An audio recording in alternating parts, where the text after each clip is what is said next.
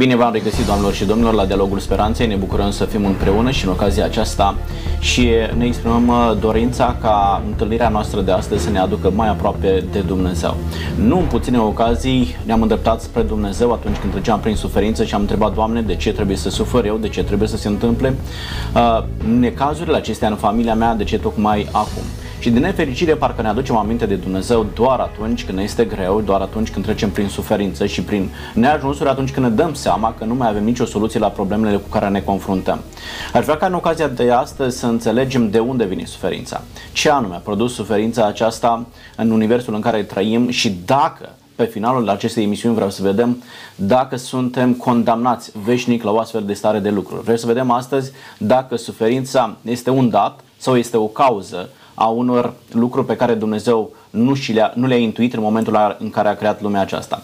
Pentru a răspunde la întrebările acestea am invitat alături de noi oameni care se ocupă de Biblie, care uh, predau Biblie, oameni uh, care sunt aproape de Dumnezeu și le mulțumesc că sunt alături de noi, de aceea spun bun venit, domnul Ciobanu Constantin, bine ați venit alături de noi. Mulțumesc pentru invitație, bine v-am găsit.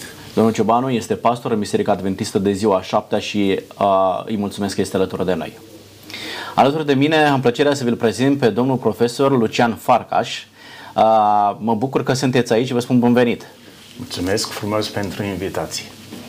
Domnul Lucian Farcaș este profesor la Facultatea de Teologie Romano-Catolică din cadrul Universității Alexandru Ioan Cuza crește tineri, îi învață, îi pregătește pentru viață pentru ca dumnealor la rândul dânșilor să poată să-i ajute pe alții să înțeleagă pe Dumnezeu și să înțeleagă de ce nu universul acesta în care trăim. Domnilor, deci haideți să vedem, uh, e atât de multă suferință în lumea aceasta. Uh, citeam astăzi uh, statistici în timp real și numai puțin de vreo 13.000 de oameni astăzi au murit pentru că nu au avut ce să mănânce. Nu, nu cunosc sentimentul acesta, mi este foarte greu să mă exprim, să spun, doamne, nu știu, cu, uh, e atât de greu să nu ai ce să pui pe masă. Mulțumesc lui Dumnezeu, am avut întotdeauna. Dar cum, nu-mi pot imagina să ai copii uh, în casă, să te uiți la ei, să-ți dai seama că nu ai ce să le pui pe masă. Să stai la patul copilului tău uh, de spital, să-ți dai seama că nu mai este nicio soluție pentru reabilitarea lui să primești un diagnostic de la medic și să-ți dai seama că nu mai ai nicio posibilitate să depășești situația aceasta dramatică prin care, prin care treci. Uh, mă uit în Sfânta Scriptură, totodată, îmi aduc aminte, spune 2 uh, Ioan, capitolul 4, versetul 8, cine nu iubește n-a cunoscut pe Dumnezeu pentru că Dumnezeu este dragoste. Și mă gândesc dacă Dumnezeu este dragoste, de ce permite atât de multă suferință în lumea aceasta? Mă uit în raportul Scripturii și ne spune Geneza 1 cu 31, Dumnezeu s-a uitat la tot ce făcuse și iată că toate lucrurile erau foarte bune. Bun, și în condițiile acestea, cum s-a ajuns domnul Ciobanu? Să trăim pentru o astfel de dramă, uh, în dreptul căreia nici nu găsim explicații, dar nici nu găsim soluții să o putem depăși. Vă rog. Aș pleca de la premiza că în lumea noastră s-au implementat teorii diverse cu privire la suferință, la apariția răului și înainte de a intra în miezul răspunsului, permiteți-mi, vă rog, să amintesc câteva din aceste teorii care au uh, uh, vânturat mintea omului în decursul vremurilor și ne-a preocupat cu problema aceasta. Uh, mi-am notat aici câteva astfel de teorii. Spunea Spinoza că răul nu există, adică răul este o iluzie. Uh-huh.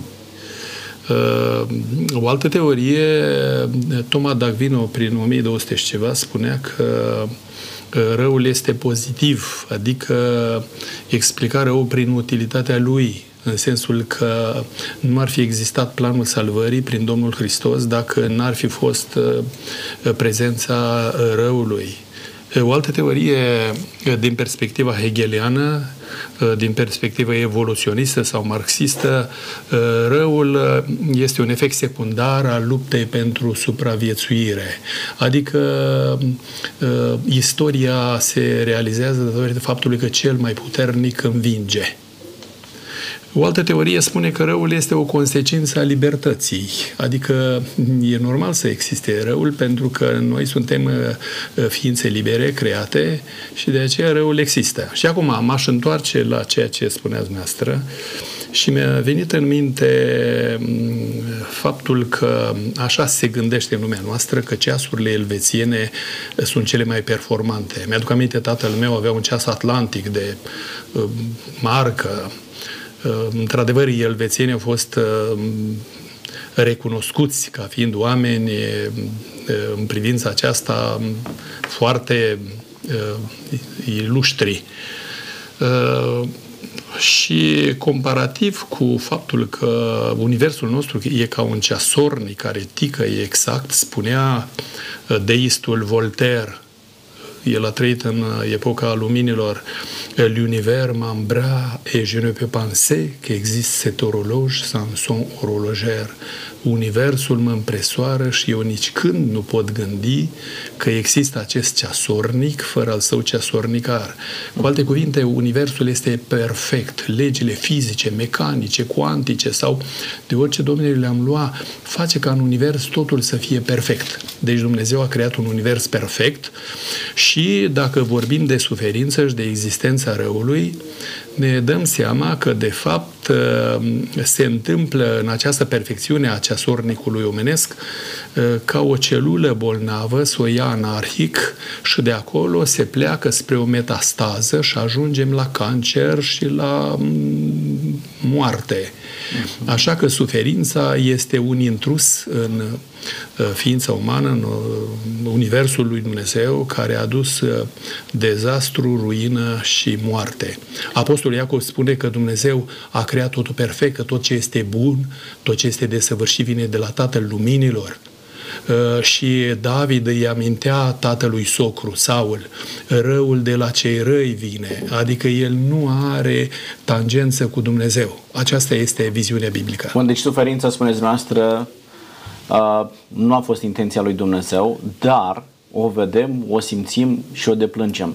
Domnul profesor, Uh, dau doar câteva pagini mai în față de la ce am citit. Dumnezeu a făcut toate lucrurile și erau foarte bune și mă uit în Geneza, capitolul 6, versetul 5 și spune Domnul a văzut că răul era mare pe pământ. Toate întocmirile gândului, gândurilor omului din inima lui erau îndreptate spre rău. Cum s-a ajuns de la totul foarte bun și Dumnezeu a fost creat de om?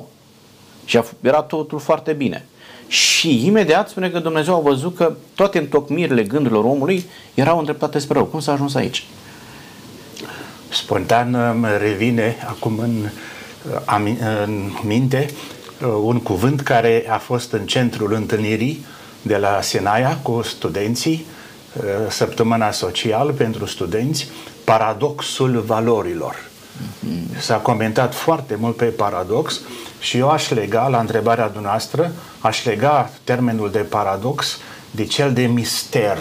No, misterul stă mm-hmm. în centru.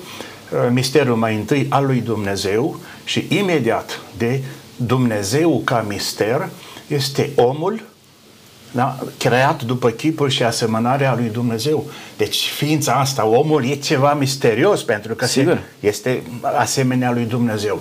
Diferența este că în timp ce Dumnezeu este perfect în acest mister, misterul legat de om este sub semnul limitei, sub semnul riscului, sub semnul uh, asumării uh, responsabilității și cu siguranță că problema suferinței se leagă și de, de acest risc de a folosi libertatea care este limitată, de a o folosi nu spre săvârșirea binelui, ci exact în contra. Aici este paradoxul.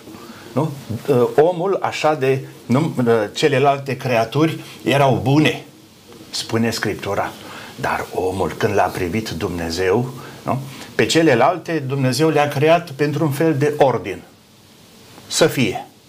Când a fost vorba în ziua a șasea despre om, noi, cine este noi, da. da? Să-l facem pe om după chipul și asemănarea noastră. Și aici, de fapt, această teologie din Cartea Genezei încearcă să dea o explicație la problema suferinței, care uh, Biblia nu ne explică tot misterul suferinței, paradoxul suferinței, dar încearcă să dea un răspuns unde și atitudinea omului a condiționat suferința, a, particip, a, a participat, a amplificat-o, a mărit-o. Dar Dumnezeu nu a vrut uh, suferința. În niciun caz. Deci ziceți dumneavoastră, Trinitatea s-a oprit în mod special acel noi, da? Ca să-l facă pe om. L-a făcut după chipul și asemănarea lui Dumnezeu. Și iată că cel care este coroana creațiunii lui Dumnezeu trece totuși prin drama aceasta, prin suferință. Și dumneavoastră ați preluat o idee pe care a spus-o domnul Ciobanu și anume Dumnezeu ne-a dat libertate. Și noi ne-am folosit libertatea aceasta, în loc să o, să, să o ducem spre bine, am dus-o spre rău. Da? Și acum stau și mă întreb, domnilor, știm că omul are liberul arbitru, dat de Dumnezeu. Este un rău pe care ne l-a făcut Dumnezeu că ne-a dat această libertate de alegere? Este libertatea de alegere un dezavantaj pentru coroana creațiunii lui Dumnezeu, adică pentru om? nu ceva nu. Și da și nu. Dacă ne gândim la faptul că uh, Dumnezeu nu se poate dezice pe sine și El este drept față de sine mai întâi și apoi față de creaturile inteligente din creația Lui, Dumnezeu ne-a oferit liberul arbitru să ne putem realiza, să putem fi împliniți, să putem fi uh, desăvârșiți, pentru că El n-a creat niște marionete, uh, niște roboți teleghidați ca să răspundă la comenzile lui Dumnezeu, da, să trăiți, așa fac. Și nu, Dumnezeu l-a înzestrat, spunea părintele profesor, cu înțelepciunea și cu uh, latitudinea aceasta de a alege între bine și rău și a alege ce este bine. Uh, acesta a fost planul lui Dumnezeu. Uh, deci Dumnezeu putea să suprime această libertate de alegere în dreptul omului, dar n-a făcut-o pentru că el este corect față de sine și creaturile lui și ne bucurăm că avem libertate să alegem. Dacă vorbim că e un dezavantaj, poate fi libertatea de alegere și un dezavantaj în momentul în care eu aleg ce e rău. De exemplu, aleg să uh, îmi îmbolnăvesc organismul cu droguri și ajung în nefericire, aleg să fur, să mint, să fiu desfrânat criminal și într-un conflict cu libertatea mea și liberul arbitru pe care Dumnezeu mi-l oferă poate lupta împotriva mea. Uh, discutam cu cineva și spunea ar fi fost mai bine probabil pentru om să fie uh, dirijat de Dumnezeu ca într-un fel de regim de cazon. Știți cum se spune în armată, făcutare și e ordin și trebuie să faci. Ei, Dumnezeu nu procedează așa cu noi. Dumnezeu nu dorește ca noi să-L iubim forțat, pentru că dragoste cu forța nu se poate. Dumnezeu vrea în mod involuntar, în mod de, degajat noi să-L iubim. Mă gândesc la faptul ce ar fi dacă eu aș avea un copil în familie și cu brațe reci, cu buze de oțel, m-ar săruta, probabil că n-ar fi... Așa-i cer. Așa cer. Un, da. un simțământ de acesta rece și de aceea libertatea de alegere este ceva extraordinar de, de, de benefic pentru noi și Dumnezeu Corect. realizează lucrul acesta. Deci vreau, domnul profesor, să ne ajutați să înțelegem este mai rău să asculți forța de Dumnezeu sau să ai libertate să nu asculti și să faci răul? Adică unde ajungem? Adică, uh, care este motivația ascultării? Pentru că Dumnezeu îmi cere așa și dacă nu fac, Dumnezeu mă pedepsește? Sau motivația ascultării trebuie să fie cu totul și cu totul alta? Legat de libertate, cred că Sartre a spus că suntem condamnați la libertate. Uh-huh. Formularea este da. provocatoare. Da? Da. Sunt condamnat sau mi s-a dăruit. Dacă e condamnare, uh, încerc să să scap de ea. Să, să scap de ea. Uh-huh. Evaziune. Evaziune, da. da, morală în fața libertății. Dacă o iau ca dar, aici apare responsabilitatea. Corect. Și spre deosebire de alte creaturi, nu? Uh, toate celelalte creaturi au o, un procent foarte, foarte ridicat de zestere instinctuală.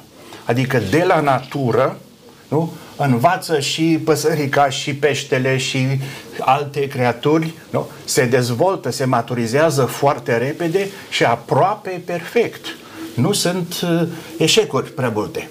De exemplu, păsările călătoare, care ajung într-o zonă trebuie să uh, facă ouă, se naște puiul, iar puiul trebuie să învețe într-un timp record să zboare, să se descurce singur ca să poată reveni în țara de origine, de baștină. Ei, lucrul ăsta nu este la om. Eu am cu studenții uh, forțez cifrele. Zic, la făpturile celelalte, uh, zestrea instinctuală, care organizează aproape perfect viața maturizare, este undeva de 70%. Libertatea e mai mică, că e 30, adică libertatea de mișcare, posibilitatea de mișcare, că nu vorbim de libertatea morală. Omul, față de aceste făpturi, este o ființă handicapată. Nu are zestrea instinctuală, organizarea vieții de la natură. Dar ce are? El are darul, prin libertate, să facă trecerea de la stadiul, statutul natural la cel cultural. Și aici înseamnă cultura. Nu? Îl ajută pe om să se descurce cu această înzestrare uh, da, modestă, nu? adică ca zestre uh, instinctuală. El are rațiunea, are libertatea, are voința și alte daruri și, și mai ales uh, omul nu se termină niciodată. Mm-hmm. Este o ființă mereu, mereu în devenire, chiar dacă are 93 de ani. El încă este în devenire, nu e terminat. Ori aici uh, este, să spunem, misterul, frumusețea, pentru că spre deosebire, din nou, de celelalte făpturi, el este cel care se autoplăsmuiește. Dumnezeu l-a lăsat de capul lui. Ne-a dat prea multă libertate, ne-a lăsat de capul nostru. Ei, și aici este de fapt splendoarea demnității omului da? ca dar al lui Dumnezeu nu? să te auto-împlinești. Sigur, în relație cu Dumnezeu, în relație cu tine, în relație cu confrații, cu, în relație cu natura, cu Universul și uh, este o, un mare dar, o mare binecuvântare și de fapt aici se împlinește harul mântuitor la nivel personal. Am înțeles. Uh, când spuneți că ne-a lăsat de capul nostru, e un fel de abandon al lui Dumnezeu. Nu, e libertatea Dar pe care pentru care încredere. Am El înțeles. știe Foarte interesant ce spuneți. Creat. Corect. Deci Dumnezeu știe pe cine a creat, știe capacitățile pe care le-a pus în noi, da? Uh, știe capacitatea ca noi să putem alege binele și pe cale de consecință a spus vă las să alegeți voi dacă vreți să mergeți spre mine sau vreți să vă îndepărtați. Da, aș vrea să completez aici, adică să, con- să confirm în uh, Luca, Evanghelia după Luca 15, a treia parabolă, cu fiul risipitor, noi vorbim mult de Dumnezeu milostiv. Da. Este foarte interesant că atunci când copilul mai mic nu, își ia lumea în cap, Da. tatăl nu-i spune absolut nimic și nu-i spune absolut nimic nici când se întoarce. Corect. L-a lăsat Deci, de capul lui, libertate totală. Având încredere că El se poate o să- întoarce. Da. Ceea ce nu a fost cu cel mai cu minte, mai harnic, mai ascultător, mai... Și interesant, n-a forțat uh, întoarcerea. Nu, nu, nu. Adică nici nu l-a șantajat, nu l-a momit, n-a făcut absolut nimic. Da? O libertate totală. Se tu decizi dacă te întorci sau nu. Aici se vorbește de distanța lui Dumnezeu față de creatura lui, pentru ca creatura să-și dea seama de înălțimea, de demnitatea uh, care o, o caracterizează. Da, vorbim pe de o parte, de, spuneți dumneavoastră, de transcendența lui Dumnezeu, dar Dumnezeu este și imanent, este și, și în noi. Și Dumnezeu știe că această prezență a lui Dumnezeu, atât timp cât o permitem în noi, noi avem capacitatea de a ne întoarce. Da? Noi suntem legați de Dumnezeu. Uh, spune Eclesiast 3 cu 11, Dumnezeu a făcut orice lucru frumos la vremea Lui și a pus în mintea lor gândul veșniciei. Noi suntem legați umbilical de Dumnezeu. Nu se poate să, să pleci în lume. Dar cum a plecat fiul cel mic? Să spui, da, uit că există Dumnezeu. E doar o negare voită lui Dumnezeu. Pentru că Dumnezeu există în noi. Noi îl, noi îl renegăm pe Dumnezeu când nu vrem să ne întoarcem spre El. Vă rog, domnul Cimanu. Uh, Probabil că vă vine în minte filmul care mi-a plăcut tare mult, Dumnezeu pentru o zi. Acolo da, se, da, este prezint, cunoscut, da. se prezintă istoria unui tânăr care este dezgustat de viață și de neîmplinirile ei și dorește din toată inima să devină Dumnezeu. Uh-huh. Și creatorul îi conferă, spune filmul, această posibilitate și pentru câteva zile el trăiește în uh, postura de mm, suveran, ilustru suveran, dar își dă seama foarte curând că, de fapt, lucrurile nu stau așa cum le gândea el înainte, pentru că sunt niște reguli ale jocului care trebuie să respectate și Dumnezeu le respectă și noi trebuie să le respectăm și anume este vorba de voința omului care nu poate fi călcată de Dumnezeu, îl lasă liber, cum spunea domnul profesor, nu așa? Este vorba de acel impact al faptului că oamenii nu sunt forțați să iubească, ce dragostea decurge de la sine. Ei, lucrul acesta este extraordinar și Dumnezeu e minunat în privința aceasta. Deci, Înțelegem că este aceasta. un mare avantaj că Dumnezeu ne-a dat libertatea aceasta. Domnilor, cum folosesc oamenii libertatea? Domnul profesor, dacă ne uităm în jurul nostru, uh, mi-aduc aminte de ce spune Psalm, capitolul uh, 8, versetul 4, mai departe, ce este omul ca să te gândești la el și fiul omului ca să-l bagi în seamă și primește răspuns David prin inspirație divină și spune pe om l-ai făcut cu puțin mai pe jos decât Dumnezeu, l-ai încununat cu slavă și cinste. Este minunat să te uiți la un om făcut în felul acesta de către Dumnezeu. Dar mergem mai departe și ajungem la o analiză pe care Pavel o face omului. Romani, capitolul 3, versetul 23. Și spune Pavel, iată că toți au păcătuit și sunt lipsiți de slava lui Dumnezeu. Deci aceasta pe care Dumnezeu o lasă oamenilor la creațiune omul o abandonează, o respinge, da, prin săvârșirea păcatului. Cum este cu libertatea? Ce face omul cu libertatea, domnul profesor? Da, libertatea nu funcționează de la sine. Așa. Prin faptul că se înaintează în vârstă, de la copilul din sânul mamei, copilul în brațele mamei și apoi copilul care crește. Odată cu creșterea, să spunem, naturală, biologică, nu crește, nu se dezvoltă libertatea de la sine. De aceea, aceste atribute ale noastre, între care libertatea, toate au nevoie de trecerea de la natură la cultură. Deci liber, trebuie să înveți, nu? ai nevoie de școală, de educație ca să-ți folosești libertatea. Pentru că dacă te lași pe uh, nivelul strict natural al libertății, poți să faci lucruri foarte chiar foarte rele, fără să conștientizezi că faci răul. Adică să-l faci fără să știi. Bun, acum dar vreau să vă întreb, mă provocați prin ce spuneți dumneavoastră, uh, dar dacă eu n-am făcut școală, n-am avut posibilitate să fac școală, nu pot folosi libertatea?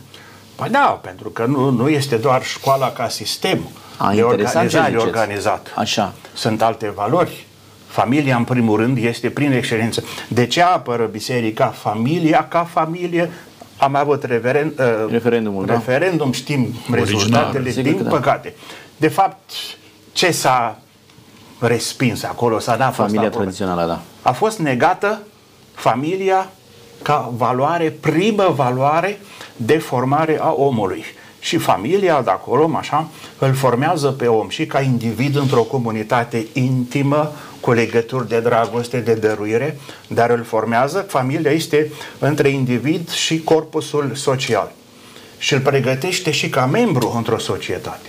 Ori noi nu ne, pe noi nu ne interesează libertatea, responsabilitatea. De ce se este negată familia? Sau se cer alternative la familie? Pe care noi de obicei le respingem. Uh, însuși Uh, Papa, Vaticanul pe linia asta, dar suntem împreună, din câte știu eu, la dumneavoastră se, se prețuiește familia. Absolut. Da? Și eu când trec pe la universitate, văd așa uh, și știu că din partea comunităților uh, neoprotestante este o cifră ridicată de studenți în toate facultățile. Adică vă interesează Educația. Nivelul, educația, Sigur. competența științifică, adică folosirea corectă a libertății, nu numai pentru tine, ci și pentru ceilalți. Sigur că da, și când vorbim despre educație, de asta mă pus întrebarea și să insist pe ceea ce a spus dumneavoastră.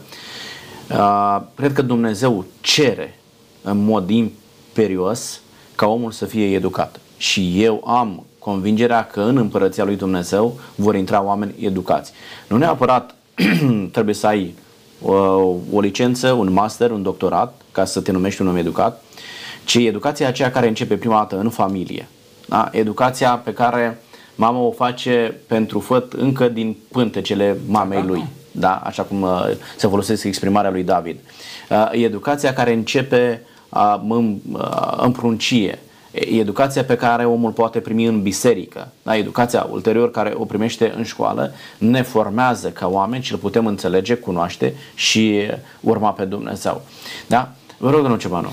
Uh, Mă gândesc la faptul, chiar dacă am fi lipsiți datorită unei stări de conjuncturi uh, extreme, să nu beneficiem de aceste uh, modalități uh, minune, să le spunem, de educație, totuși Dumnezeu găsește un plus de forță pentru ca și cel care nu are posibilitatea aceasta, cel din junglă, cel lipsit de, spune Sfântul Pavel în Epistola către Romani, capitolul 2, zice conștiința noastră iluminată de Duhul Sfânt ne vorbește și ne spune ce e bine.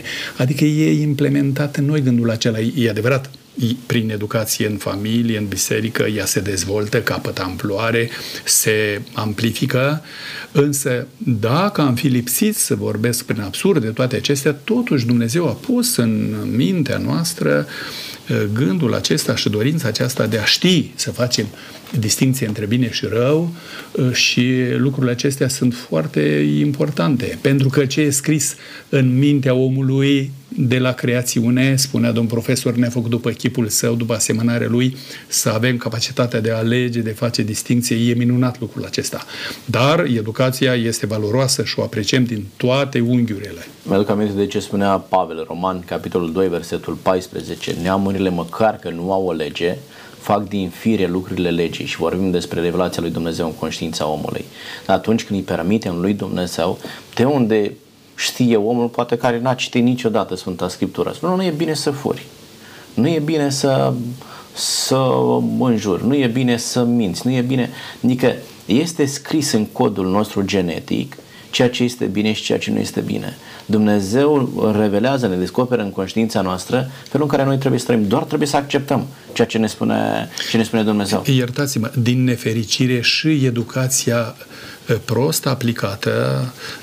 Veneam săptămâna trecută cu o doamnă profesoară universitară de undeva, nu spun de unde, și discutam de problema moralității și dumnea ei m-a bruscat și mi-a spus ce vedeți rău în aceasta? Eu am două vecine gay deasupra mea și sunt cele mai onorabile vecine pe care le am și zic, stimată doamnă, dumneavoastră vreți să-mi spuneți că Dumnezeu i-a făcut lui Adam partener de viață pe Vasile? Păi nu, cine știe? Cum cine știe? Păi e adevărul absolut al Bibliei care ne relevă lucrul acesta. Sau vreți să-mi spuneți că Adam și cu Vasile au avut copii? Ei, vedeți, când abandonăm și o educație greșită aplicată ne poate duce spre monstruozități. Mulțumim Domnului că avem reperul biblic care ne ajută să ne îndreptăm uh, și educația să ne canalizeze pe drumul cel bun. Ok, haideți să rămânem la, la tema noastră. Domnul profesor, cum arată omul la momentul de față? După atâta istorie, Dumnezeu l-a creat și am văzut că era foarte bine modul în care l-a creat Dumnezeu. Era un om perfect, într-un mod misterios, ați spus dumneavoastră și bine ați spus, nu poți să-ți explici cum, nu-l poți explica pe om, da? nici pe Dumnezeu automat nu-l poți explica. Dar cum arată omul astăzi? Folosindu-și libertatea de, de exprimare, mai are omul o șansă astăzi de a abandona acest păcat, acest virus intrat în, în ADN-ul omului, a intrat păcatul acesta, mai are vreo șansă să se debaraseze de păcatul acesta, să se reabiliteze? Da, cum arată omul astăzi, foarte diferit. Dar aici trebuie făcut și un pic de discernământ între un mod de viață, de existență și altul.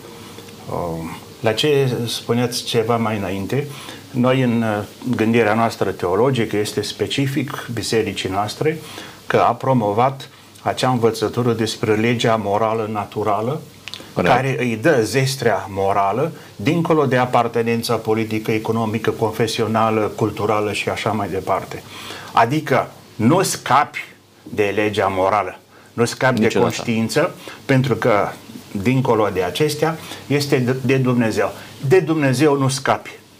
139 Cum Unde voi fugi departe de fața ta? Exact. Da. Uh, și unde chiar un ateu uh, circulă această zicere ca să fii ateu îți trebuie multă credință. Uh-huh.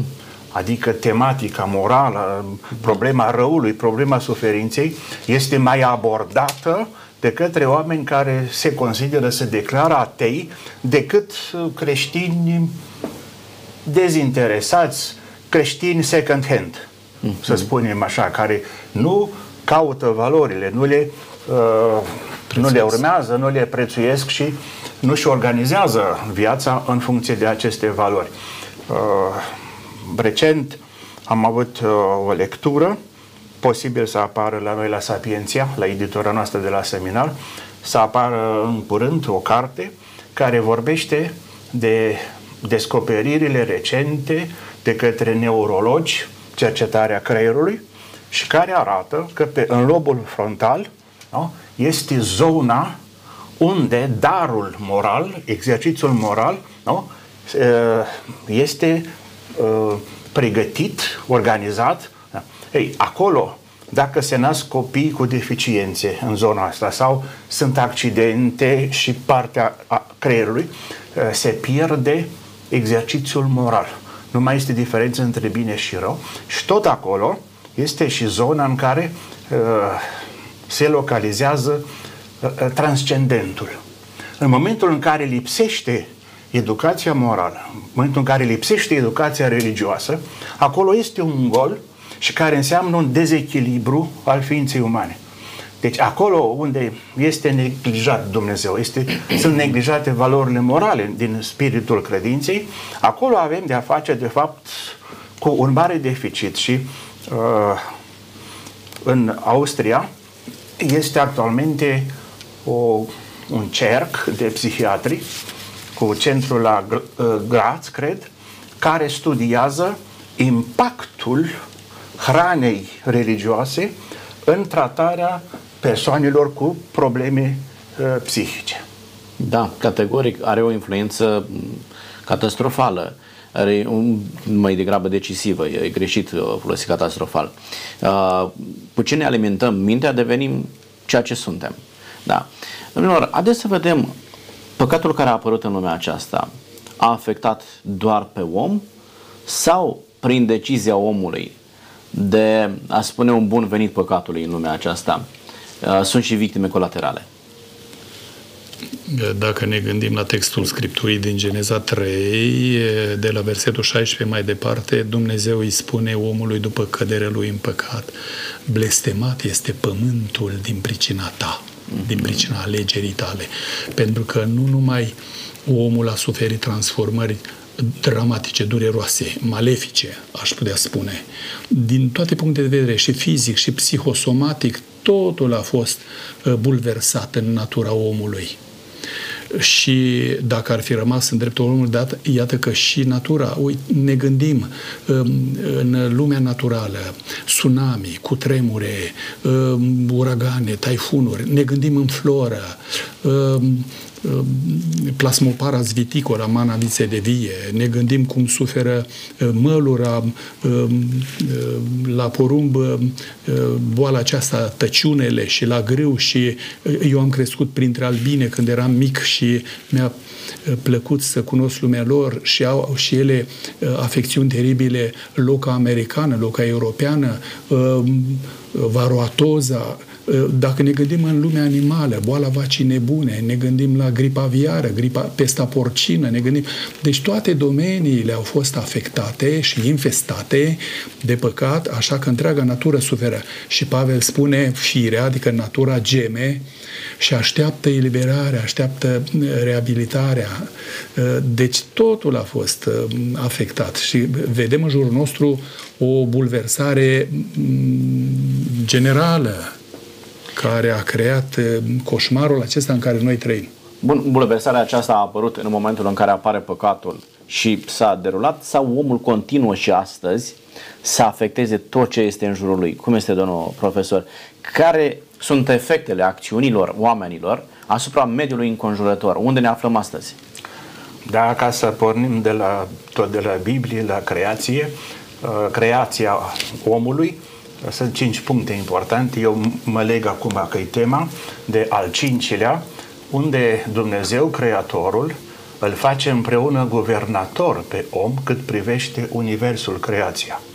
Și aici asta înseamnă că Dumnezeu nu este un păpușar care îl trage pe om de niște sfori și omul să acționeze, nu, nu să se facă, să aibă impresia că el acționează de fapt e păpușarul care dirigează jocul, dansul sau așa mai departe. Nu, îl lasă și aici de capul lui.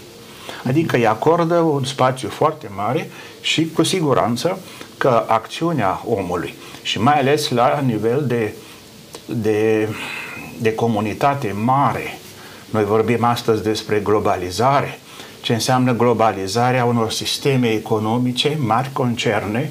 Nu? Înainte se spunea că era clar, o mașină era construită cap-coadă în atelierul de la Mercedes sau de BMW sau de la da. Dacia. Da. Actualmente 70% din componentele unui autoturism sunt construite în nu știu câte. Aici se face volanul, aici și cauciucul, aici și șasiul și așa mai departe. Cine știe că în România se fabricau sau se mai fabrică uh, șasiurile mari de la camioane pentru Iveco sau Scania. Ei, în momentul în care acolo e o problemă economică, la nivel global apar aceste dificultăți. Uh, cu siguranță că avem uh, spații largi de responsabilitate și uh, Papa Francisc în privința responsabilității față de creație, nu? spune el, de ce să se globalizeze numai răul? De ce noi creștinii n-am face ceva mai mult ca să fie globalizat și binele? E interesant ce spuneți dumneavoastră și mi-ați ridicat o minge la fileu. Sunteți doi slujitori ai bisericii.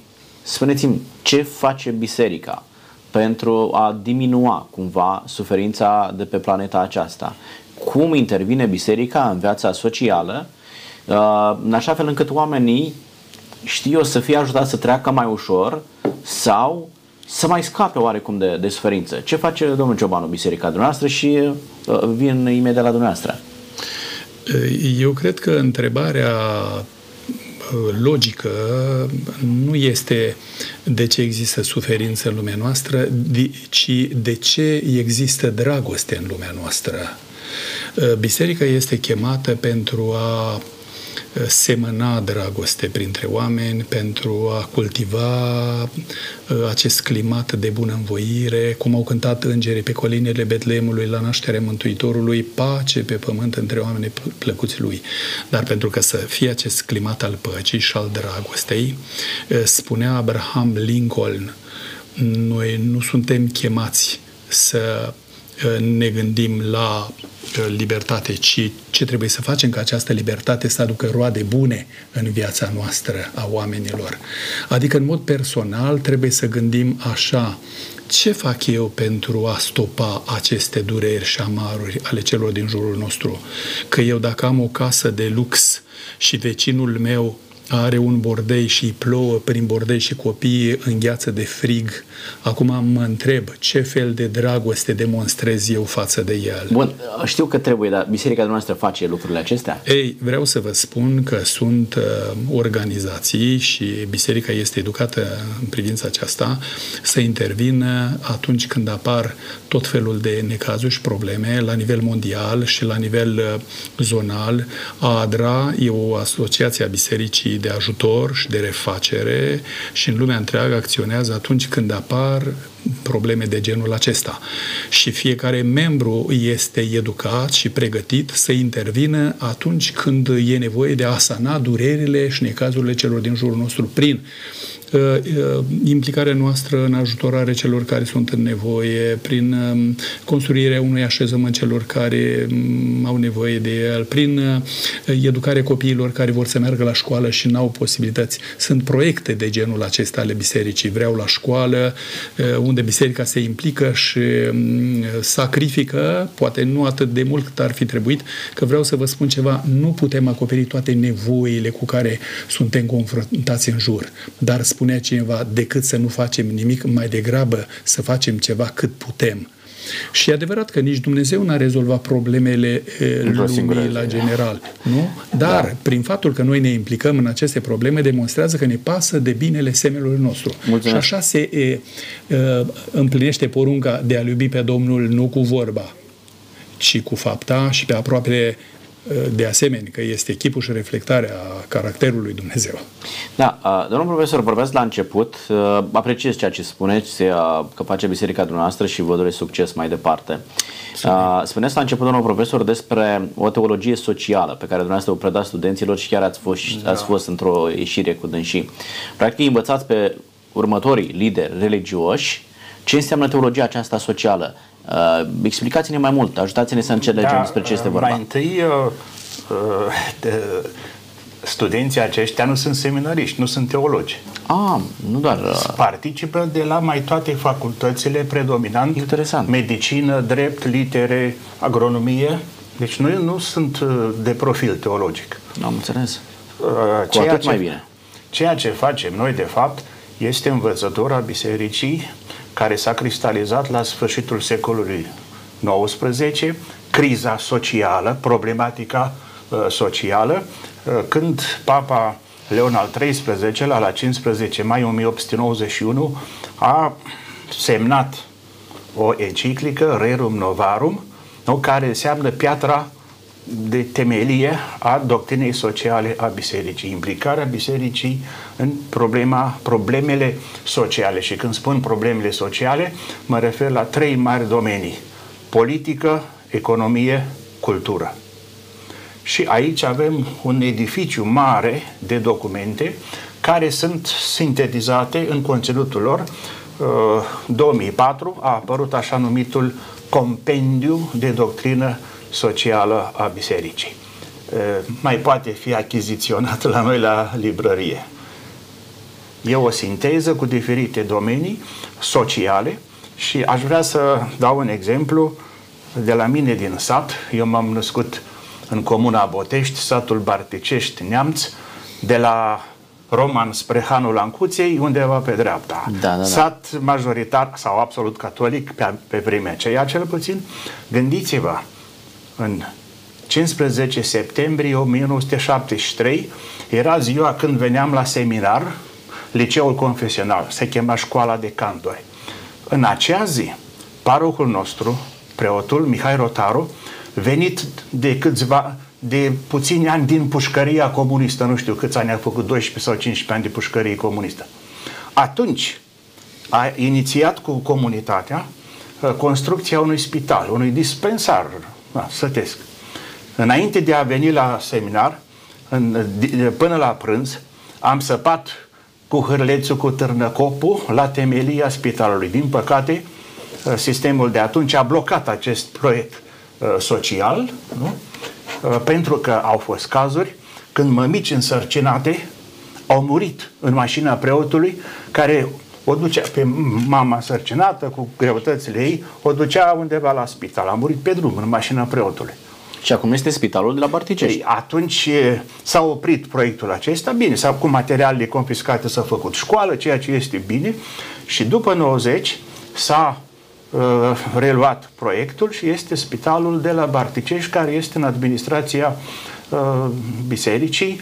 Părintele Mihai Budău de la noi este, uh, spunem, uh, cunoscător și chiar coordonator al proiectului. Plus altele, uh, sistemul Caritas a fost prima dată în Germania la 1897 și recent, înainte de a se retrage, Papa Benedict le-a impus printr-un document intima Eclezie Natura, a impus episcopilor să se ocupe de Caritas.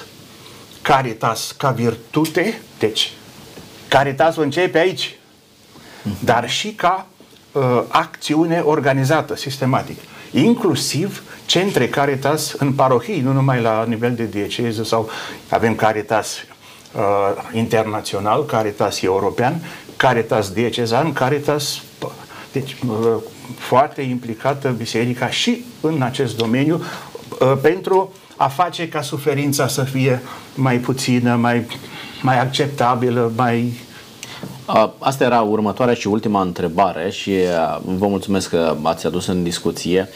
Este foarte important pentru cei care ne urmăresc să știe că biserica face ceva pentru societate, nu este o instituție închisă, ci oamenii trebuie să înțeleagă că biserica există pentru societate și nu pentru ea uh, însăși.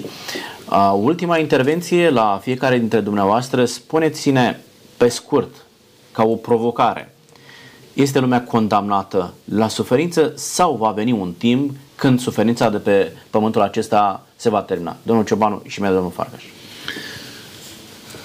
Dacă ne referim la modul în care Dumnezeu rezolvă problema aceasta, dați-mi voie să vă reamintesc câteva uh, texte din Biblie unde se vorbește despre refacere, de reînnoire. Uh, Apocalipsa 21 ni se spune Dumnezeu uh, are în plan să facă un cer nou și un pământ nou unde va locui dreptatea și neprihănirea. În Sfânta Evanghelie după Matei, la capitolul 19, Mântuitorul vorbind cu ucenicii despre venirea împărăției sale, spune, când va veni Fiul omului în slava sa, cu toți sfinții îngeri la înnoirea tuturor lucrurilor. Deci toate lucrurile vor fi reînnoite Uh, uh, când ne gândim la ce spune Duhul Sfânt prin profetul Isaia în capitolul 9, spune întunericul, durerea, suferința de care avem parte acum nu vor dăinui veșnic în lumea noastră ci va fi o transformare, o schimbare, o reașezare a lucrurilor. Dumnezeu dorește să integreze planeta noastră în armonia Universului ca să fie o turmă și un păstor. Atunci toate lucrurile vor fi readuse la planul original pe care l-a avut Dumnezeu de la creațiune. Mulțumesc tare frumos, deci va fi un final al suferinței pe pământul acesta. Este o veste bună. Vă rog, domnul profesor. Da, eu aș veni cu o, pro, o provocare, o precizare, că în anii 60 Ernst Bloch, neomarxist, scrie o carte în, trei, în cinci volume,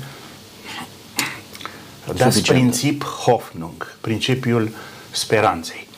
Provocat de această lucrare, Jürgen Moltmann, protestant, teolog protestant, scrie Teologia speranței. Mm-hmm. Ei, și acolo ce vrea să spună? E adevărat că Dumnezeu va uh, crea, creează și desăvârșește un cer nou și un pământ nou. Dar cu teologia augustiniană și tradiția noastră spune cel care te-a creat pe tine fără tine, nu te va mântui pe tine fără tine. Corect. Adică acest proces de înnoire, de ce, că suferința avea, va avea un sfârșit, la acest proces participă și omul și comunitatea umană. Corect, este foarte corect ceea ce spuneți dumneavoastră. Dumnezeu nu ne mântuiește într-un mod uh, forțat. Așa cum nu ne-a forțat să ascultăm de El, nici nu ne forțează să primim mântuirea. Îmi aduc aminte cât de plin de speranță este versetul de aur al Sfintelor Scriptură. Ioan 3, capitolul 16. Fiindcă atât de mult a iubit Dumnezeu lumea că a dat pe singurul lui Fiu, pentru că oricine crede în el, să nu piară, ci să aibă viața veșnică.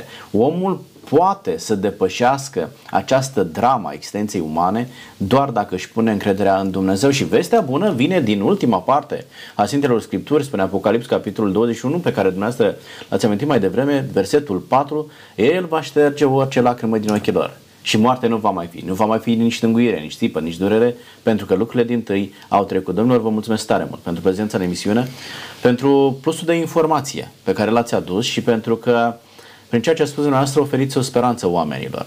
Suferința nu va fi veșnică pe pământul acesta. Ai mulțumit lui Dumnezeu și vă mulțumesc și dumneavoastră pentru prezența în emisiune. Noi vă mulțumesc și eu. Vă mulțumim împreună. Mulțumim. Domnilor și domnilor, iată ce ne spune Scriptura. Nu Dumnezeu este cauza suferinței.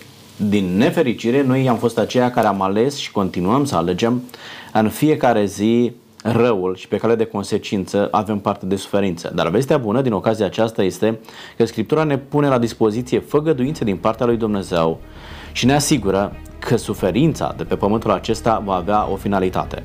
Va avea o finalitate în momentul în care Hristos va veni pe pământul acesta și noi îl așteptăm. Lucrul acesta nu poate schimba nimeni. Ceea ce putem schimba noi astăzi este decizia ca astăzi să-L acceptăm pe Hristos, să credem în El și să trecem de la suferință la o viață veșnică în Împărăția lui Dumnezeu. De ce vă provoc? Alegeți-L astăzi pe Dumnezeu. Până data viitoare, numai bine!